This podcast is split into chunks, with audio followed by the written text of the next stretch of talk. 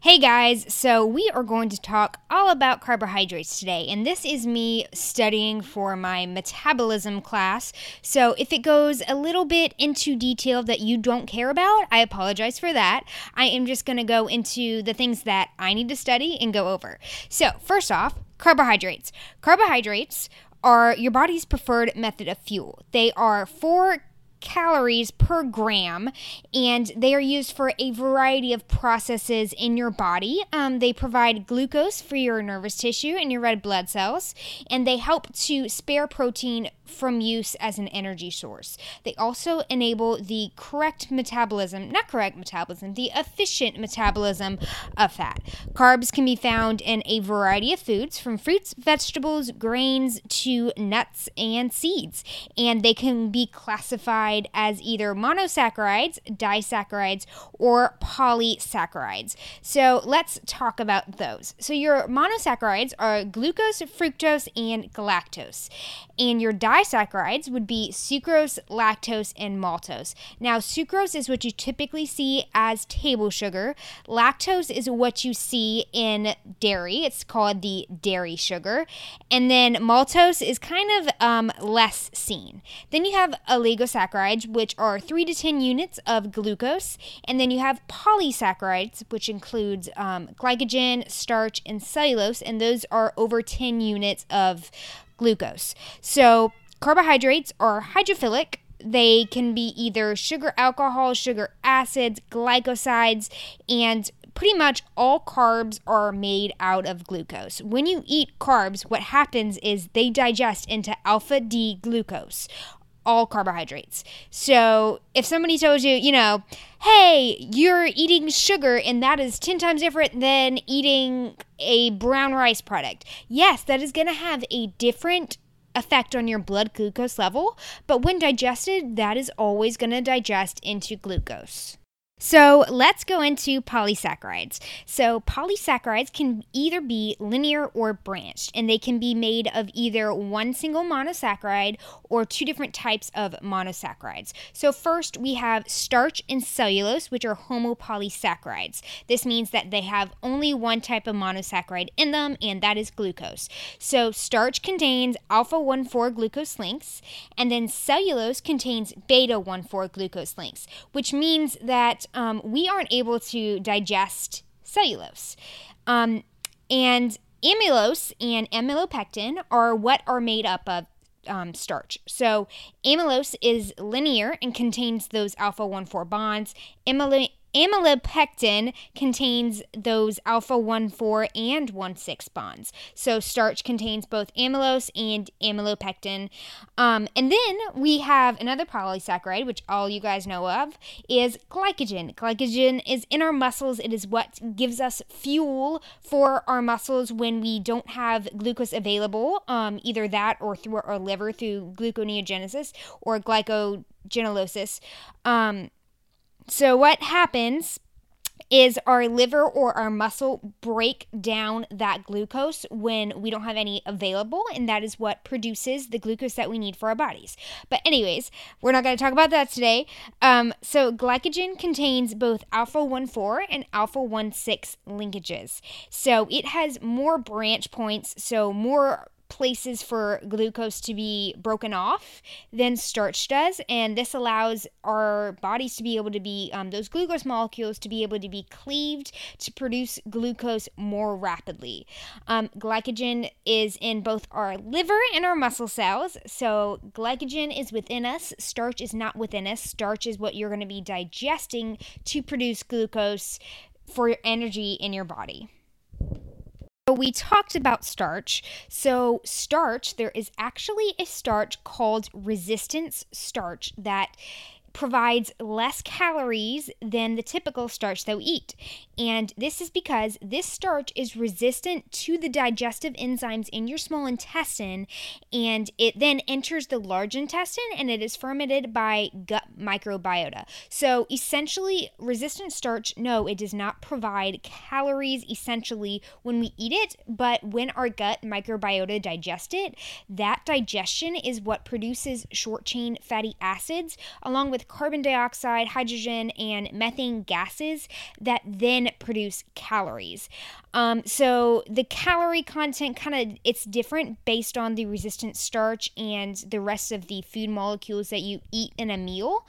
But basically, resistant starch helps to lower the amount of carbohydrates that you're digesting. It lowers the amount um, of bl- it lowers the blood glucose that you can get after eating a resistant starch meal, and that can be used in maybe helping with um, diabetes or metabolic syndrome. So, that is resistant starch. I know I have an awesome professor who's going to do research on resistant starch. So, look for details on that in relation to metabolic syndrome coming out soon. So, quick overview of the digestion of starch. I'm not going to go into too much detail, but when you eat starch, the digestion starts in your mouth by salivary amylase, and those alpha 1 4 bonds are broken there, and the products of that digestion is maltose and oligosaccharides. So, after that, and those carbohydrates go into your stomach, they are not digested in the stomach at all. This is because that amylase is inactivated in the stomach. Now, once those carbohydrates, those little molecules, go into your small intestine, that is where they are further digested. So, in your duodenum, in your small intestine, that is where pancreatic amylase digests those alpha 1 4 bonds to create maltose and alpha limit dextrins. Okay, so once those starch molecules are broken down into those monosaccharides and they have passed your duodenum and small intestine, this is when those molecules ne- molecules need to enter your bloodstream. So I won't go into the GLUT1, the GLUT2, GLUT3, or um, I'll go a little bit about the GLUT5. But so your glucose molecules can use different enzymes to enter your bloodstream. And we are going to talk about the GLUT4 mechanism for glucose entering your muscle and your fat tissue. So, gluco- GLUT4 is insulin dependent, meaning it needs insulin for those glucose molecules to enter your bloodstream. Now, this is what causes problems with insulin resistance and diabetes. So, let's first talk about what happens when you have a normal glucose amount or low glucose amount meal. So that glucose is going to use um, its secondary active transport and use the SGLT1 enzyme to use two sodiums via that um, secondary active transport, and that is what is going to then go into the um, cell, and then it's going to use GLUT2 to exit the cell and into your bloodstream. And then fructose is what is going to just straight up use GLUT5. So that is with a low glucose concentration or normal glucose concentration. And then when you have high glucose concentration, that SGLT one enzyme is going to be highly concentrated, so it is not going to be able to be used. And the body's going to have to use only the GLUT2 response to uptake that into your tissues. Uh, GLUT5 will be what is used for fructose regardless. So the body does not know when, if you have too much glucose, I mean, you have too much fructose, the body does not know that you have too much fructose. So, fructose can just go in and go in and go in. And with glucose, actually, you can have um, kind of an insulated, an insulin mediated response in which um, glucose increases and there's internalization of those GLUT2 enzymes, and that decreases the uptake of glucose in your small intestine. This doesn't happen with insulin resistance. There's internal there's not internalization of those GLUT2 enzymes in the apical membrane.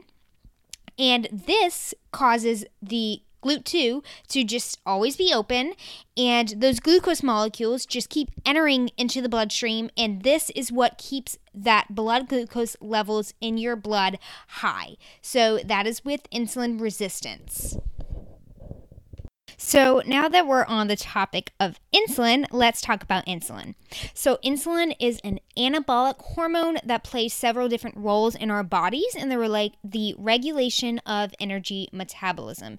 So, in the presence of either carbohydrate carbohydrates or protein in a healthy individual, insulin is secreted by beta cells in our pancreas, and this stimulates the transfer of glucose from the blood into the body cells. So, insulin acts to help lower blood glucose levels in the blood when we have high blood glucose. Glucose may go into either the liver, the fat, or converted into glycogen in the muscle, which is known as glycogenesis. This glycogen can be stored and used when blood glucose levels are low. When insulin is stimulated, it creates a cascade of metabolic events, which includes glycolysis, which is the conversion of glucose to acetyl CoA through multiple different enzymes for energy. It causes protein synthesis, so the creation of new proteins from amino acids, and it creates lipogenesis, so the formation of triglycerides from fatty acids and glycerol. Insulin inhibits glycogenolysis, so the breakdown of glycogen to glucose, lipolysis, which is the breakdown of fatty acids for fuel, and protein. Um, the release of amino acids for fuel. So um, it's also going to inhibit ketogenesis, so using ketones for fuel. So an individual with diabetes has altered insulin um, excretion or metabolism. The body either does not produce enough insulin, which can be seen in type 1 diabetes, or it does not um, use insulin effectively, such as type 2 diabetes.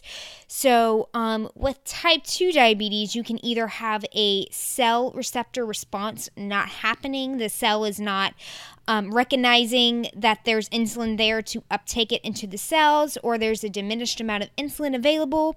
So, insulin is our friend. Insulin is what helps us create muscle. It's help what gives us energy.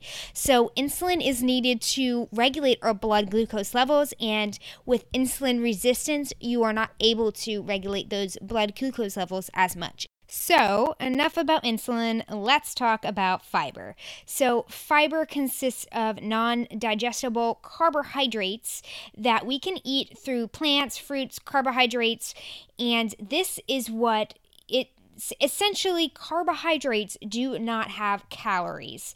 We can't digest them. However, like I stated previously, like inulin and oligosaccharides, those um, short chain fatty acids are what can produce calories in different amounts based on what kind of fiber we eat. So, fiber can either be a natural occurring fiber in foods or plants, or it can be a synthetic a synthetic carbohydrate, you know, created in the lab that can be included as well. So with fiber, it can either be viscous or fermentable. So that means that fermentable means that our large intestine is able to produce those short chain fatty acids. It can also be either gel forming or structural. So let's talk about gel forming fibers. This is about 20 to 30% of fiber in a human diet, and this consists of pectins, gums, beta glucans, and hemicelluloses. And gel forming fibers are soluble, viscous, and fermentable. So they function in our GI tract, and they what happens with these fibers is um, they bind bile in the upper GI tract and they help to remove cholesterol. The viscosity and the ability to form the gel is what helps with slowing gastric emptying, so keeping you full. And what happens is the release of our gut peptides, such as um, glucagon like peptide 1, so GLP 1, can help to help us stay full through improved satiety and other hypothalamic actions so, to give you guys an example of some gel forming fibers, there are beta glucans, which are in oats and barley, and this is what helps to lower blood cholesterol. You guys have seen on the package of the oats, it says helps lower blood cholesterol. And then there are gums, which are um, released from plants, and that includes xylem, which is Metamucil, Metamucil, and that is often used as a laxative and stool softener. And then there are pectins pectins, which are in foods like apples, citrus peels like oranges, and those can be used as thickening agents in foods such as jams or jellies, or just, you know, the pectins found that we eat in a normal everyday diet. There are also structural fibers, and these are about, you know, most of the fiber in our diet. This concludes of um, cellulose, hemuloses, and lignin. And these structural fibers are insoluble, they're not viscous, and they're poorly fermentable. And these are the fibers that help increase your stool bulk.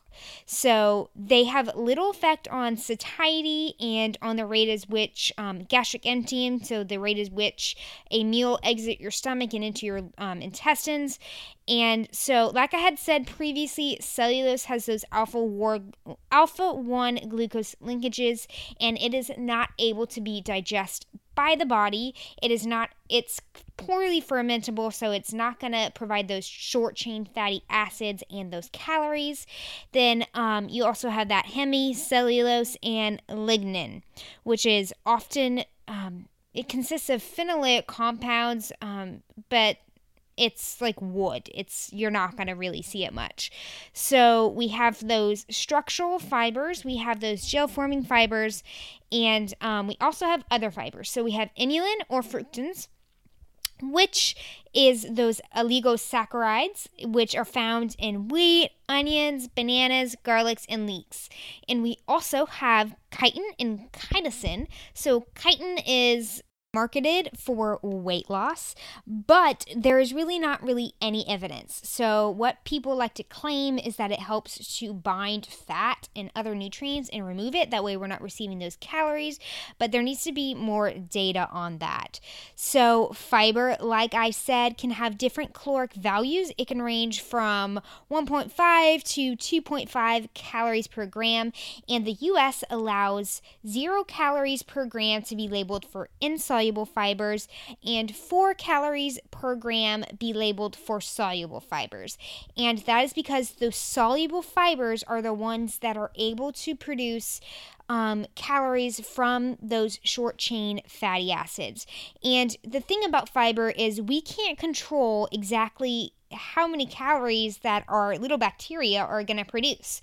So, my suggestion with fiber is to always count it in your dietary caloric intake.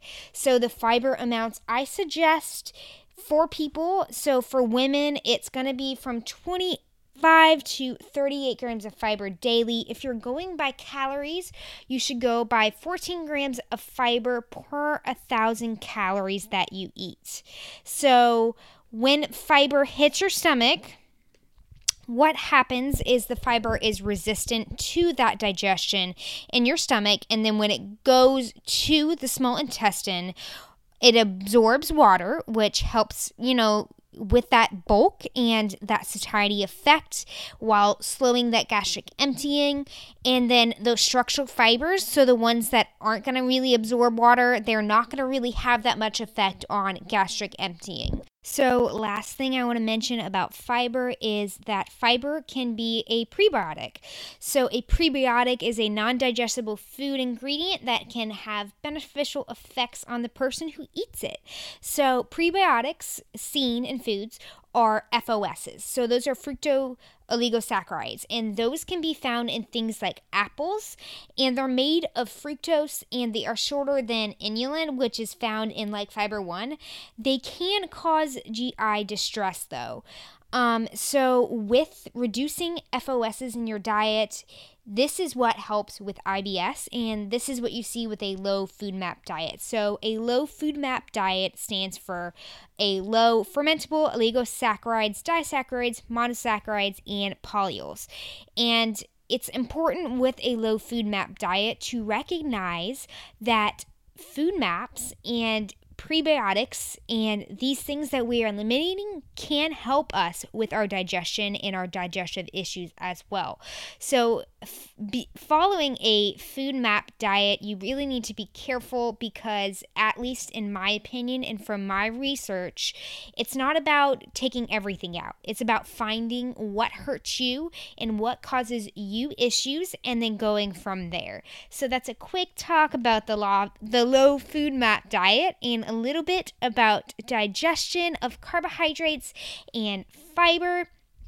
I didn't really go too much about into the digestion of fiber in regards to how it occurs and what happens in the intestines, but I didn't want to make this too long. I hope you guys liked this chat.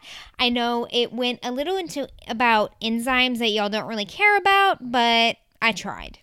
Please let me know if you guys enjoyed this podcast by leaving a review on iTunes. Make sure you check out my Instagram at Faith and Fit, my Twitter at Lacey A. Dunn, and hit me an email at fitandfaith at gmail.com if you guys have any topics you want me to go over, if this annoyed you, or if you, you know, just want to chat. So, thank you guys so much for listening, and I hope you guys have a fantastic day. And if you are still listening to me, high five, good job, you're the bomb.com. See you guys later.